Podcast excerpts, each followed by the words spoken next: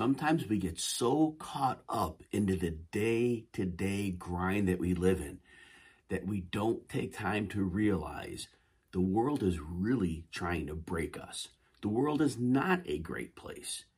We can make it a better place for ourselves, but here's what we have to do. First, we have to step outside of our circumstances and take a good look at our lives. We need to see the negative influences that have come upon us. We need to identify the things that happened in our past that we have lived in a reactionary state toward that have caused us to keep us from living our absolute best life. At some point, we need to make a decision. Yes, it is not your fault that the world has done what it's done to you, what people have done to you.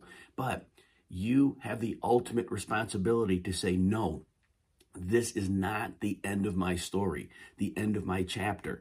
I can choose to chart my own course. Will it be easy? No, there are many ingrained things in our minds that we've been conditioned to live with and to react to. It's a, become part of our identity. But until we can remove ourselves and take a good critical look back at the root cause of why we became the person we are, it's only then that we can begin to make incremental changes to change course. We deserve to be happy.